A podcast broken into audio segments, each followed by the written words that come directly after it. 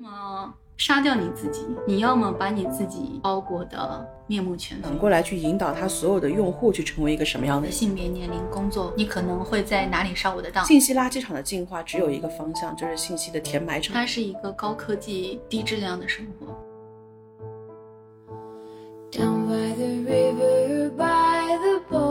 Where everybody goes to be alone, where you won't see any rising sun. Down to the river we will run.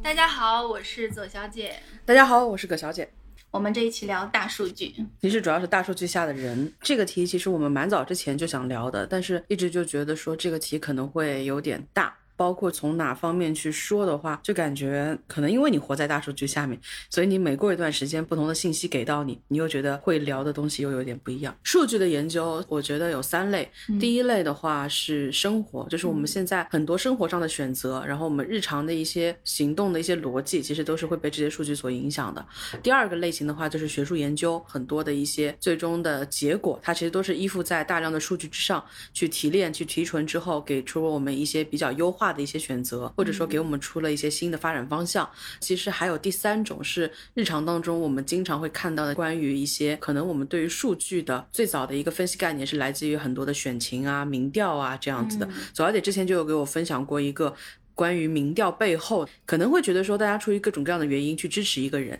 但是结果哎，大家会发现原来里面有这么多的共性在里面。对，当年某位很出格的国家领导人，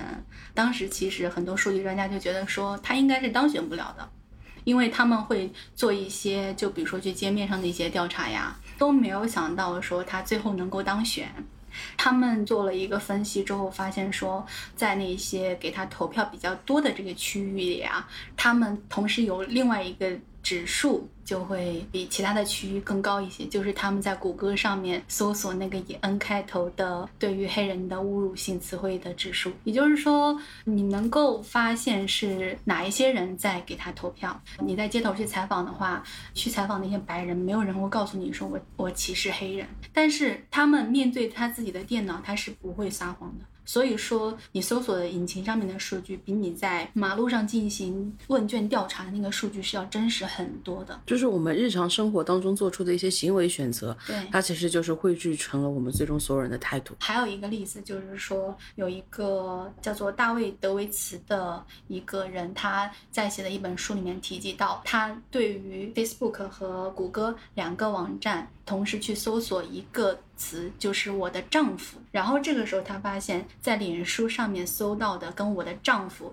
相关的前五个热门词汇是 the best、my best friend、awesome、amazing、so cute。然后，呃，你再去谷歌上去搜的时候，它关联的其实正向词汇就只有 awesome 这一个了，其他的是 mean、gay，还有 annoying。它关联的是这样的一些词汇，也就是说，其实，在脸书上面的一些表达行为，它其实还是带有一些表演性质的。但是你在谷歌上面的搜索是不会骗人的。这个特别妙啊，就跟我们自己在社交网络上面发布的一些东西就很像。我们其实日常要花费很多的时间，就可能根据大家的性格、动因不一样，大家花费多或者少，但是一定会有的一部分时间用来在社交网络上面扮演另外一个自己。就是你在社交网络上面发布的那些东西，其实跟那一些在街道上的采访是一样的。但是你回家真的面对你的搜索引擎的时候，你说的才是实话。小姐这个时候特别想回家把网络上的那些 cookies 全部都吃掉，清除缓存。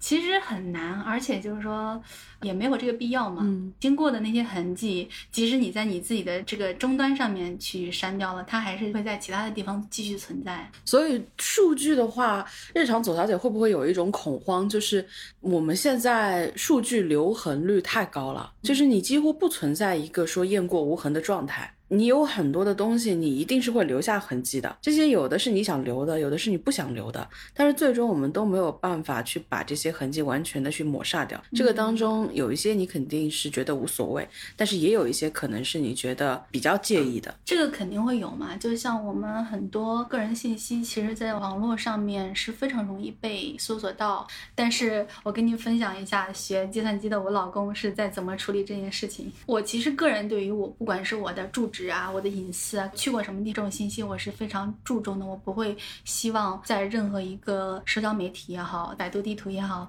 就在上面打卡。但他不是，他喜欢在百度地图上面打卡占地主。百度地图有这个功能的吗？百度地图有这个功能，就是你到了一个什么地方，你在那边打一下卡。如果说没有其他人在这个地方打过卡，你就是这个地方的地主。非常无聊的一个功能，但是他乐此不疲，甚至跟我回家过年都在我们小区里打一个卡，成为了我们小区的地主。没有人在那个小区打卡。那他这样不是可以串联出他整个人生的轨迹？可以串联出他整个人生的轨迹，我就很不解，因为你自己是学这个东西的，你对这个东西应该很敏感吧？其实不是，我就问他说：“我说你为什么会这样做？”他说：“你打不打卡，百度地图都知道你来过这地方。”这是抱着必死的决心在打卡吗？不是，就是说，既然我打不打卡都没有关系，我又是一个很喜欢打卡的人，那我就大胆的去打卡。我不可以，嗯，我不可以，这个就是个人的选择嘛。地图这个还好，我是绝对不可以在像那个微信啊、微博呀之类的一些社交媒体上面留下我在的地方，我觉得很危险。当然，完全朋友之间的话就没有问题。但是如果你在一个相对来说比较介于陌生跟熟悉之间，刚刚相融阶段的时候，大家会面对面建群，我就会碰到一个很尴尬的问题，因为我是把自己的那个定位信息是关掉的，所以面对面建群的话，我就没有办法跟大家面对面，我就会需要跟我同行的朋友说你拉我进群。我们有时候就比如说大家一起去一个什么地方，会统一订机票，然后我又没有订机票的那个主导权的话，他们就会问我说把你的身份证号发给我。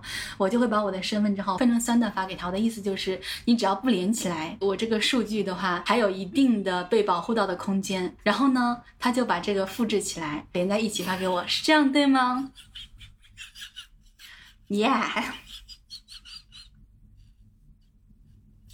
我何必呢？我何苦来的？有的人他是没有这个敏锐度的。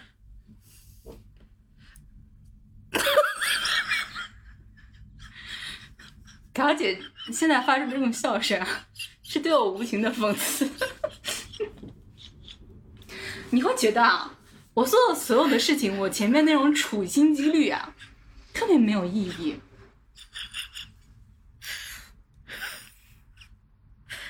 桃姐仿佛活在那个微信群一样。我你也经历过这样的尴尬，我对这个微信群当中发出来的每一条都感同身受，就是我我对于你每一句话抛出来以及你得到的回应之后的那种感觉都感同身受。有时候其实就是大家会很客气，我是碰到过那种很客气的，说那个不不不我来定吧，不不不我来定吧。我最终还是我来定吧，是这样。但是早两年会这样子，但这两年可能也有点像左小姐老公一样，就是有点躺平了。嗯，就是我以前可能会特别介意别人问我要一些身份信息，但可能最近就是说身份信息的流出太多了，然后你反而就不会变得特别的介意，你的敏锐度是会降低的。但是呢，当它连篇累牍的出现的时候，它倒不是会增加你的焦虑，但是它会增加你的反感。就比如说我下载一个 app 的时候，我特别烦的就是我其实本身下 app 的频率很。低，但往往有什么事情需要做的时候，我可能会高频率去下载某一些相关性的 app，然后再根据它的功能一个个去删，最终留出那个独苗。当我连续下好几个 app 的时候，我就会需要做几个重复的操作。我要下载下来，然后我打开它，它要我绑定手机，它要填入身份信息，然后它会让我设置就是是否允许在应用期间就可以看到我的地理位置，还是说仅此一次，还是永久可以？这个跳过去之后，又要使用你的麦克风，使用你的相机，使用你的个人相册，然后在后面的话要要允许你。通知他吗？不允许通知吗？然后你要不要再考虑一下设置我呢？你以后还是可以有机会设置我的。到这个时候，它如果不是我的必用的 app，它就会从我的 app 列表当中消失。那我就说你一下，你是预料不到后面会发生这种事吗？你何不使用搜索引擎去看看别人的使用感受，最终在别人的帮助下决定留下哪一个，直接只下载它呢？好的，相信别人，你不信任别人，而且不相信搜索引擎。那倒是，那倒是。刚刚当然我们说的，其实最主要的是 App 上的那一种让人交，因为 App 会比较直接，你自己去。网上去搜索啊，或者是你去注册一些网站啊什么的，它因为获取你权限的东西不会来的这么直给，嗯，不会是这么高频率的，一二三四五连着五个问题来问你，自然就烦了，而且你的警惕性是会提高的，所以 app 它上面就会比较典型，它一下子会让你觉得说我要让渡非常多的个人的信息出去，我才可以获取你的这样的一个服务。但是我们现在有更多的这些你信息的这些掠取，其实是非常隐含的。我们现在去看搜索引擎，我们本能的会对一些自己常用的搜索引擎会有一个排序。绪。比如说，我们就知道说，你跟你人生密切相关的，但凡要你花钱的，但凡让你治病的这些东西，你就不要去用某个搜索引擎。然后你需要去做一些更专业的学术性研究，或者你需要去获取一些更精准的资料的，你可能就会偏向于另外一个引擎。大家其实对这些数据引擎本身的话，你对上面的数据是带有一些不信任的，而他给你的这些信息也并非是说他就是单纯说我不可以给到你精准的信息，而是你明白在这样的一个数据背后有更精准的数据在服务于他，让他知道我给出你什么样的数据对我来说我是得到最大利益的。然后很多的像搜索引擎也好啊，app 也好。它会给你做一个用户画像嘛？你的性别、年龄、工作、你的购买记录、你的购买倾向，你可能会在哪里上我的当？对于有些搜索引擎来说啊，像那种敏锐度高的人，对他来说就是极差的用户；然后那种敏锐度低的人，对他们来说就是一个好的用户。包括像游戏行业，它也有啊，它会了解到你这一个用户的充值偏好。然后像我这种不太爱在游戏里花钱的人，就是一个低级用户了。就是你从来没有在某站上面买过他的大会员，你的代码后面就拥有一个此用户从未花钱购买我们的大会员的特殊的荣耀代码。对他们其实对你的了解是非常的深入的嘛，他们也会经常会给你推送一些他们认为你喜欢购买的东西，但有时候这个功能也很蠢，就比如说他们其实不会去设定有一些一次性购买物品。或者是说我购买了以后，我死后很长时间就不需要再购买的一个物品。比如说我有段时间频繁的在某一些购物网站上搜索手机的话，那说明我想要购买一个手机，然后我就在你这个网站上购买了一台手机，你后面就不需要再给我推送手机了，对不对？但是他们其实像这种东西还是没有做得很好，但我会特别害怕他做的非常好。这个东西给了我极大的安全感，我真的是很怕他已经有一天做到好到他可以。让你觉得你自己在这个数据的世界里无所遁形，因为它那些东西的话，最初给你的感受是你只是在一些消费选择上面，还会给你提供一些选项，但很多东西它是带有一种潜移默化的诱导性的。这种诱导不是像以前我们走在马路上，人家递给你一个传单，你知道他是在推销某些东西，但事实上我们现在得到的很多讯息，你都不知道他是在推销。以前早些年的时候，你可能说只有是传统广告业的人，或者是这个业态的人。他会知道说有很多它是软广，有很多是植入。但是我们现在的生活，所有的人无比习惯我们生活有那么多的软广，而且我们会很开心的去比较说，哎，这个广告的植入很高级，嗯，这个的植入很不硬，哎，这个贴片做的非常的恰当。我们太习惯这些那让我们无所遁形的东西，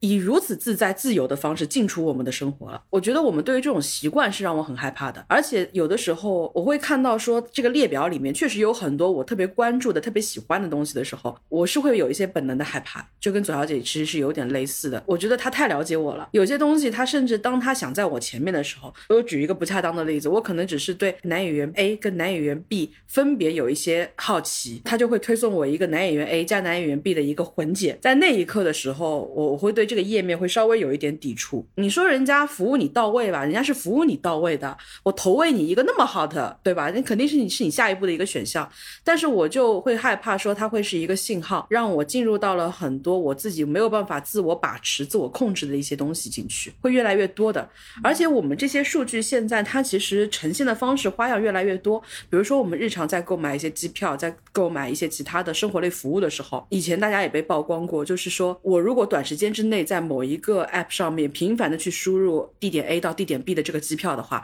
你就会发现这个机票的价格是会逐步上涨的，它会增加你的一种焦虑感。我一定要快点买了，再不买。我这个机票价格就要涨了，但是等你退半天，你再回来看，哎，这个价格又跌回到我最初的搜索的价格了。这是一个很渣的技巧，但是又极其实用的一个技巧。我们身边这样的技巧非常非常的多。我们以前的很多的销售话术是更为直观的，但是现在这些销售的话术都躲在了这样的一个数据背后，用一种更加精准科学的方式到达我们的生活。你知道，我因为对于这些东西很介意，像某宝的猜我喜欢。我是真的都很喜欢。发现这个事情之后，我觉得说，我首先我不应该在一个购物网站上面浪费那么多的时间。其次，我喜欢的东西我也不一定都要拥有嘛。但我又真的都很喜欢怎么办？我就很害怕我养成说我特别喜欢看菜，我喜欢这个功能这个习惯。于是我会定期的搜索一些我不喜欢的东西。有时候我会搜索一些棺材呀，也不是说我非要怎么样，就是我去搜索这些东西之后，我会迷惑它。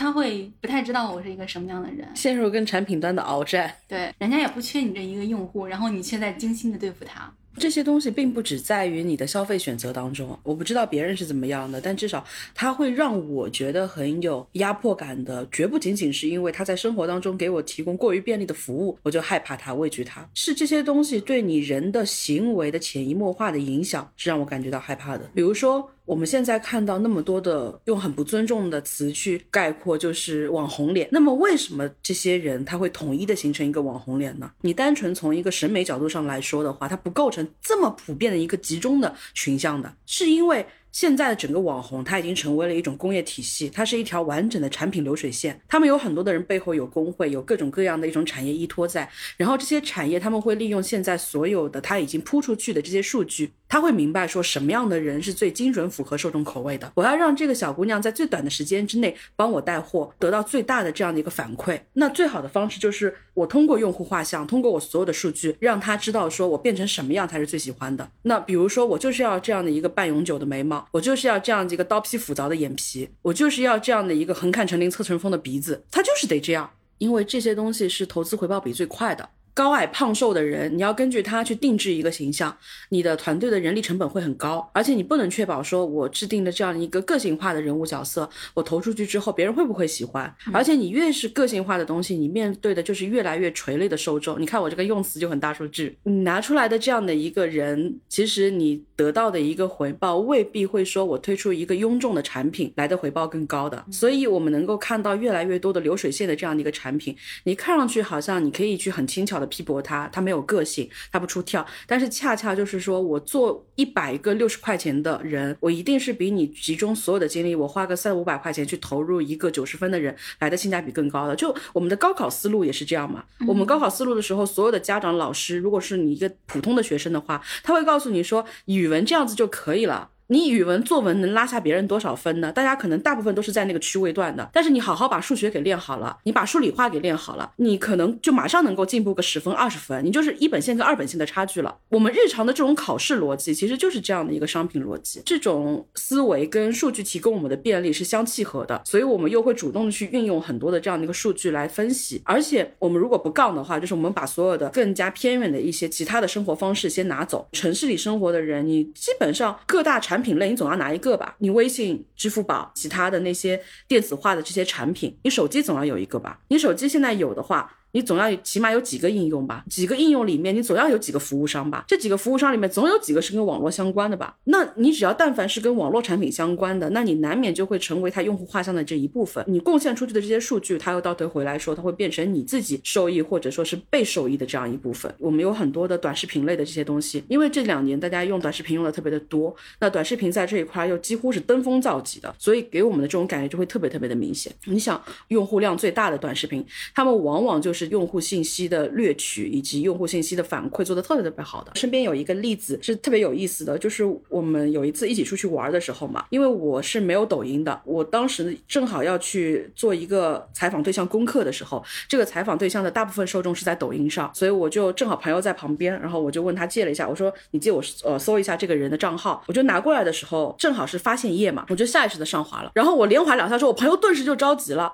我朋友就跟我说，哎你别这样滑，你这样我看不到他。了以后，就是他是当时是真的着急，因为我连滑两下之后。这个手势可能代表的就是我对这个视频是不喜欢的，而且你打开这个短视频的前三秒钟，你就选择上滑，就代表说，要么是这个图文不符，标题党，要么就是这个内容很差，要么就是他推送的这个信息是你非常不喜欢的。无论是哪一个，它都会记录到后台的数据库里面去，它最终就会变成两种反馈：第一是这个信息本身的这个人，他可能会被降低推荐度；那第二的话，就是你自己以后看到这类信息的内容会少。嗯。你在微博上面的话，你如果使用这个快转，它就会降权重。这样的话，你比如说给别人评论的话，你就很容易被淹没在下面上不去。还有就是你发某一些特定的表情，它有一个一男一女啊，在那做作那个表情，发了之后也会降权重。你既然设计出来这样的表情，你设计出来快转的功能，你让我们使用的话，你又降我们的权重。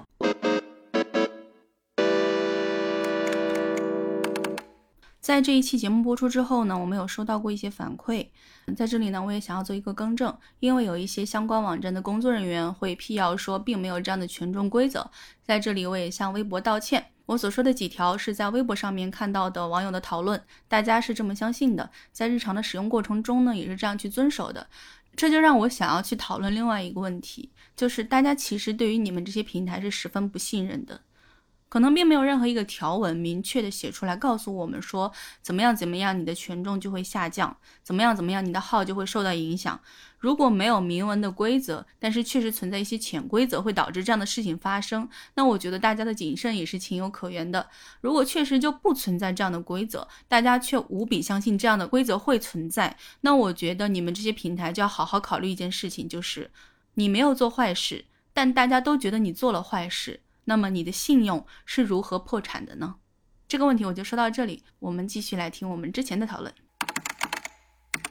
而且像微博的话，之前他做过一件事情，就是有一个国外的，好像是加拿大的一个演员吧，在微博上活跃过一段时间，可能在微博上没有得到很好的反馈之后，他他就不养这个账号了，就不养这个账号了，他就后来就没有再发了。在他停止了发布之后，这个账号神奇的发了一些中文的信息，就是会有转发一些明星啊，或者转发一些鸡汤啊。这个人他是有口头禅的，就是鞋子脱胶了，就是 鞋子脱胶了，杨幂好棒。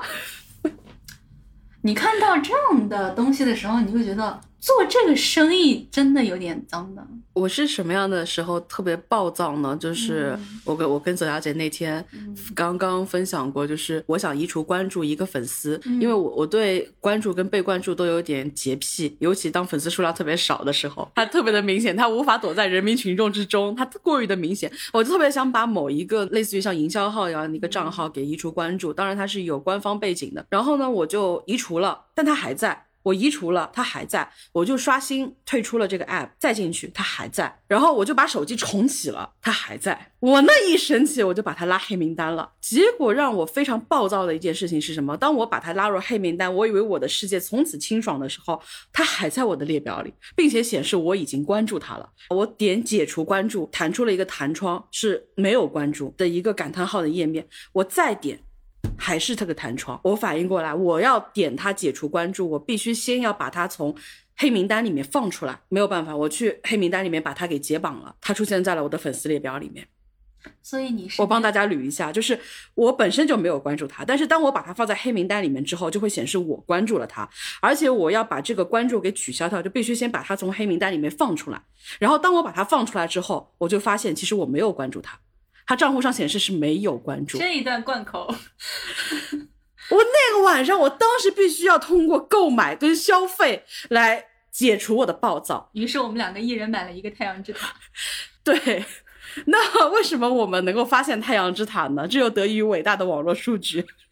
我们会发现，我们生而自由，但无处不在枷锁之中。太阳之塔是因为我在搜索引擎上面搜索的时候看到一个，显然它像是一个手办，然后我就在淘宝里搜索了一下，我就找到了这个东西。你会觉得你对它又爱又恨。发现这个的时候，你明显是对于这个软件是非常喜爱的。我这个时候我就不想去搜索棺材了，对不对？关于微博的话，我还想再分享一个例子啊，就是大家如果听到这里的话，你们可以去搜索一下你的关注列表，有一个人叫做用。用户二八四四四七七三八六，每个人的用户列表里都有吗？不是，但是很多人会有。这个也是之前有人发现说自己关注了一个这样的人，粉丝有一百多万，想说哇，一百多万，但是是一个黑号。就是他什么都没有的号，他就本能的怀疑说是不是我首页的某一个太太被炸号了。他就通过各种的搜索之后发现并不是这个号本来就是一个死号，这个号从来没有发布过任何信息，所以他就是一个被分阶段养了用来以后卖的号。对这个号现在已经有一百九十三万的粉丝了，而且你点进去看，会发现有很多大 V 都关注了他。有的大 V 他可能本身自己关注了就几千个账号，所以他自己也不会知道自己关注了这样一个号，因为这个号也从来不会发东西。所以你就会觉得说这样的行为其实挺吓人的。我自己也不知道我关注了这样的一个东西，它里面吓人的部分太多了。第一就是他这个号养了，其实就是用来卖的，他是做了一个去贩售的准备的。而且你想，之前微博又闹过一阵的一个可能已经去世的人，他的账号又被拿出来做某些舆论攻击的工具。你会发现，之前那个平台，他对于这件事情一直是一个做闭上关的态度。但是当这件事情被公布出来了之后，他迅速下场，还用了一些类似于约谈的手段。但其实作为一个平台，他是不具备去约谈任何一方的资格的。那他为什么当时在所有人希望他去介入的时候，完全不介入做闭上关？但是别人已经对他完全不抱希望，甚至说这个事情已经开始大家会产生对他的一些质疑的时候，他迅速下场，就是因为一旦一个平台被公开的去认知到它里面是有这么多的一些账号的买卖、账号的租赁也好、贩售也好，当这些账号本身成为某些可售卖的工具的时候，对平台本身的影响就太大了。当然，这个事情本身也让我觉得说非常的恶劣，你没有尽到一个管束跟正常的去管理的这样一个义务，你做事这些恶一步步成长起来，然后你只有当自己引火烧身的时候，你才试图去管理它，这个是非常非常典型的资本的一种运作方式。就是我知道这个东西是有问题的，但是我不会去管它，因为我的赔偿金足够去赔可能发生事情的这个概率。像这样的一个类似的平台上面的话，我们现在每一个平台，我们生活当中，哪怕你不做这一行，你也知道我们现在有一种大的类型机构叫做 MCN，他们培养了大量的具备发声空间的我们所说的意见领袖，所谓的网红。那这些人的话，他本身就作为一个更加具象的数据载体，他们是由数据催生出来的，然后他们会诱导更多的数据导入进去。这个本身是一个空对空的东西，但是我们就是在这样的一个虚空当中去完成我们的对话，完成我们喜好的一个选择，完成我们日常的一些动因上的一些考量。我觉得这个也是让我自己是非常恐惧的一件事情，因为它对你的口味喜好的影响太大了。为什么我们会认可一一些硬件领袖？我们会去喜欢一些人的生活状态，是因为我们会认为他提供给了我们一些打开世界的方式，我们能够通过他的身上去帮自己去归纳、集约一些我们想要的一些好的一些内容。但是当这些内容变成一个定时定量的一个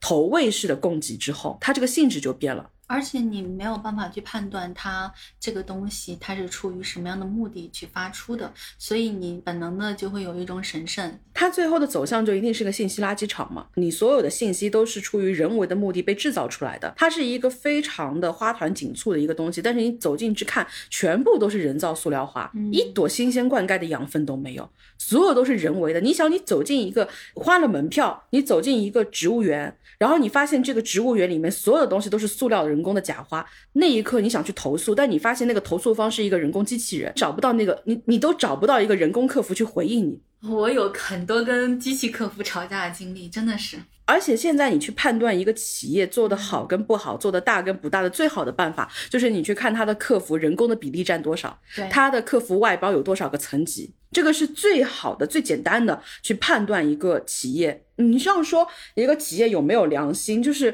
不会的。现在大家不是这么做事情的。我们去看到很多的用户啊，我们现在有这么多的高精尖的技术人员，我们完全是可以把一个网页做得流畅的。而且很多的投诉量大的一些载体的话，除非你像某一个数字站一样，购票数字站一样那么特别的一个存在，基本上你到了这个体量，你是一定可以把这些东西是做的至少流畅是没有问题的。但我们会发现某一些客服页面它就是难用，然后就是打不通。而且是这样的，但凡啊，你跟他发了一个消息之后，你不会一直在这个页面等他嘛？等个二十分钟过去之后，他会回你，然后他回了你之后，这时候你如果没有在三分钟之内赶紧看到，赶紧回复他，他就会把这一个你的对话窗口关闭。有一些人的话，他就是会试图用一些车轱辘的话来滚，嗯反复滚，反复滚，滚到你对这个话术暴躁，然后有些人就会口不择言。那口不择言之后，你就对他进行了某种辱骂，这个诉讼你就是对这个投诉就是自然而然就到此为止了。还有一些就是电话，他们会在等待的过程当中故意把一些电话语音设置的很尖，嗯就是这个可能左小姐就会更敏锐一些。对就是我们明显能够发现，我们在打一些客户电话的时候，在等候期间，他放给你的声音是非常粗粝的。对对你明明这首歌是可以自然的放出来的，但是你就感觉这个声音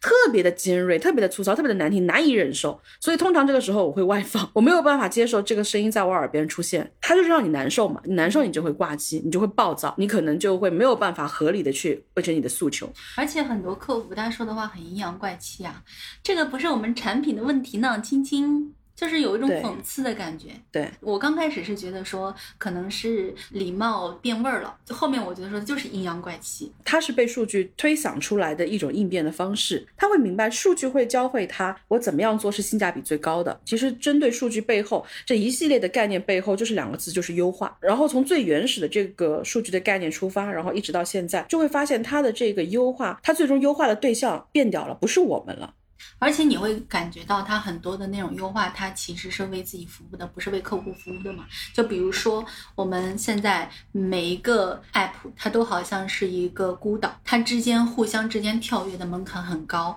就比如说我在某一些聊天软件上面给我的朋友发送一个就是像微博这样的平台上面的东西的话，他点进去，他其实是没有办法以一种舒服的形式看到这个内容的。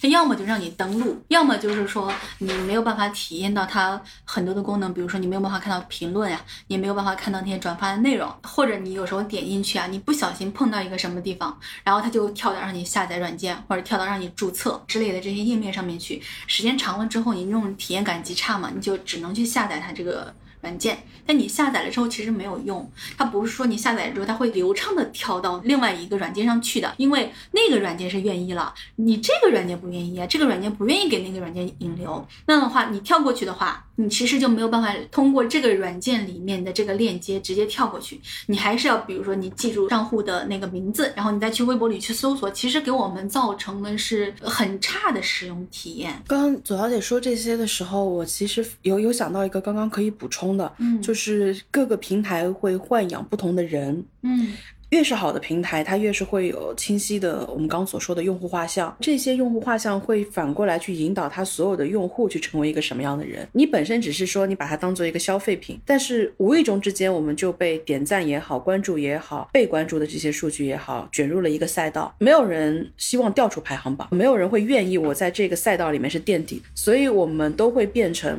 自动或者不自动的在为一个平台打工。这是我这两年特别明确的一个想法。数字劳工嘛，就是我我们应该是内容的生产者，或者是内容的消费者。但是现在，无论是这端口的哪一个端口，我们都变成了在为盛载这些内容的平台在走打工。而且我们不断的被平台去教授说我们应该怎么样去做。平台会告诉你说，你看这个东西它在前几秒的跳出率是高的，所以你前几秒应该怎么样去做。你看你的用户画像在这个地域的人就是多的，那这部分的人他可能就是喜欢你跟他去交流这些的。然后你看你标题这一部分字数比之前要少了很多，你就不利于在一个那么小的信息页去表达你的态度，所以你应该把你的标题怎么怎么样。有那么多的所以应该可能这样做会更好之后，这些东西就慢慢变味了，你会不自觉的就被数据异化了。更简单的方式就是你就被这个数据给绑架了。我们不是每个人都需要成为李佳琦跟薇娅的。当你看到你的周遭所有的全世界都所有人进入到一种直播卖货的一个狂潮当中去的时候，其实你会觉得说我是不是错过了很多？就我好像错过了当年的股票热，我错过了当年的开店热，然后我现在应该用我自己能够握住的东西，我去做这样的一个窗口期。但是不是每个人都需要去把握每一个风口的？风口之所以能成为风口，是因为它堆压了太多的人在那座山下，是所有的人层层累积的那些东西，是我们给他的那些血肉之躯堆出来了一个所谓的风口，是我们所有的消费堆出来。的一个风洞，风力非常强，但是这个风要刮到什么地方去呢？你其实也不知道，它不是大自然的风。它像是一面旗帜，然后让你去看到了一个回报率很高的，也能够带给你去一些某种程度跃升的一些东西。但其实那种环境特别难受。一个正常的生活着的人，他不应该是一直在比赛的。嗯从我个人来讲的话，舒服的状态是什么？是我今天需要运动，我去跑跑步；我现在需要吃饭，我就坐下来吃饭；我今天放空，我要看看书，我就看看书。一个人不可能永远在跑步，你会心肌梗死的，你会猝死的。但是我们现在的生活状态就是越来越接近于每个人都在跑步，希望去奔往前方的那个方向，去抓住自己人生跃升的这样的一个气口。我们太多人折在这个赛道里面了，真正受益的是这个赛道，而不是我们这些奔跑在赛道上的人。也许在我们进入到这个东西之前，我们是明白自己想做什么的，我们是希望说我们去可以去传达些什么的。但是到后面，他就会告诉你说，你这样做性价比是不高的，这样做你是没有用户的。他会更用更巧妙的方式来告诉你说，你看你想把你的东西传达给你的用户，但是你不把自己做到一个更高的位置，你你的用户在哪里呢？这些用户又怎么能够看到你呢？好，那你就要慢慢的去学习怎么样去抵达你用户的这些技巧。这些技巧是谁来告诉你的呢？这些技巧就是用数据。来最直观的告诉你，数据是最简单的算法，它会用这些算法来告诉你去计算一个最好的付出回报比。你就变成了一道语文作文题，变成了一道数学题。我还很讨厌一个东西，就是说，其实某一些 app 他们是没有权利给我们打分的，但是有一些 app 它在做一个信用分这种事情，不管它是一个我们存储金钱的平台，还是一个社交的平台，它都在给我们做一个信用分。你是什么政府机构吗？这种行为是有点越轨的。但如果不加以控制，越轨的行为一定是越来越多的，因为数据的疆域是人拓展出来的。你只有过了界，你才会知道我越界了。所以这条界限究竟怎么样？而且这条界限也许是被不断在向外延伸的，你的容忍度一定是越来越高的。但是这个容忍度带来的这个危险值也是会特别高的。我突然想起一个让我曾经很反感的事情，就是某个蓝色的金融软件曾经试图做过社交，它拥有我刚刚说的那个信用分嘛，嗯，它做了一个社交平台，女性都可以随便的进去，但是男性你需要达到某一个信用分之后，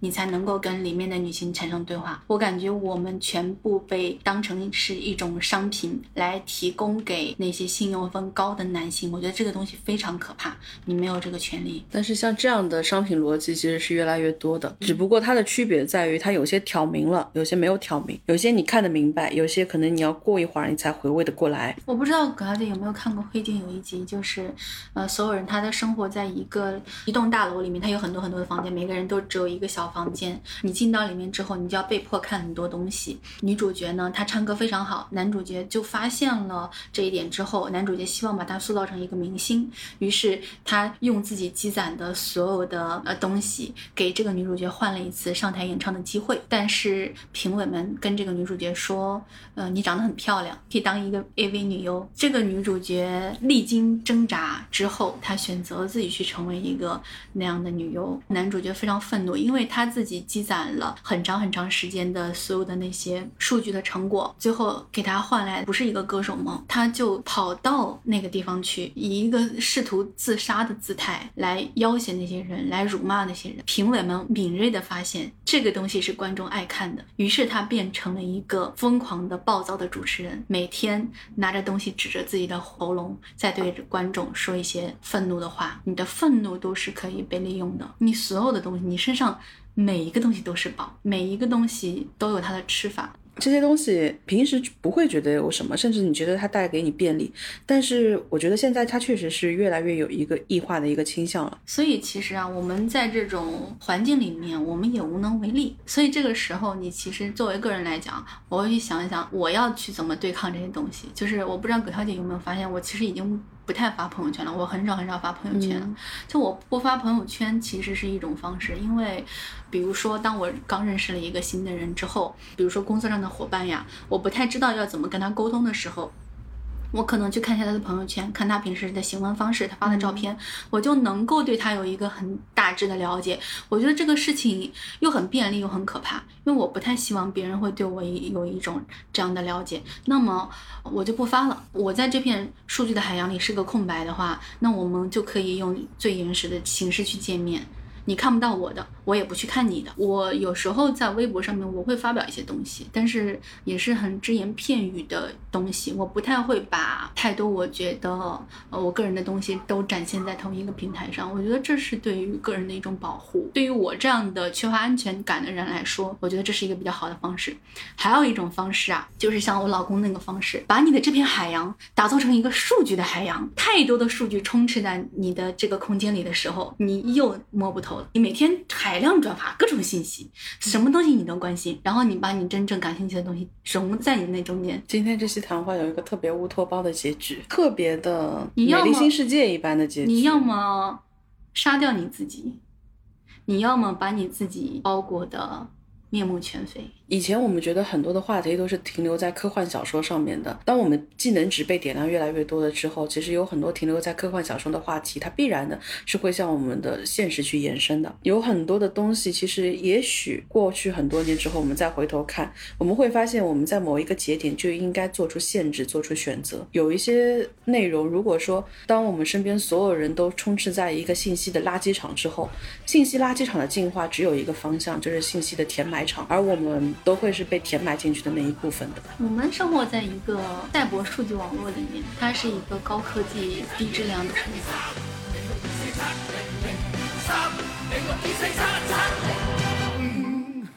三四二零二一三九四三一三四二。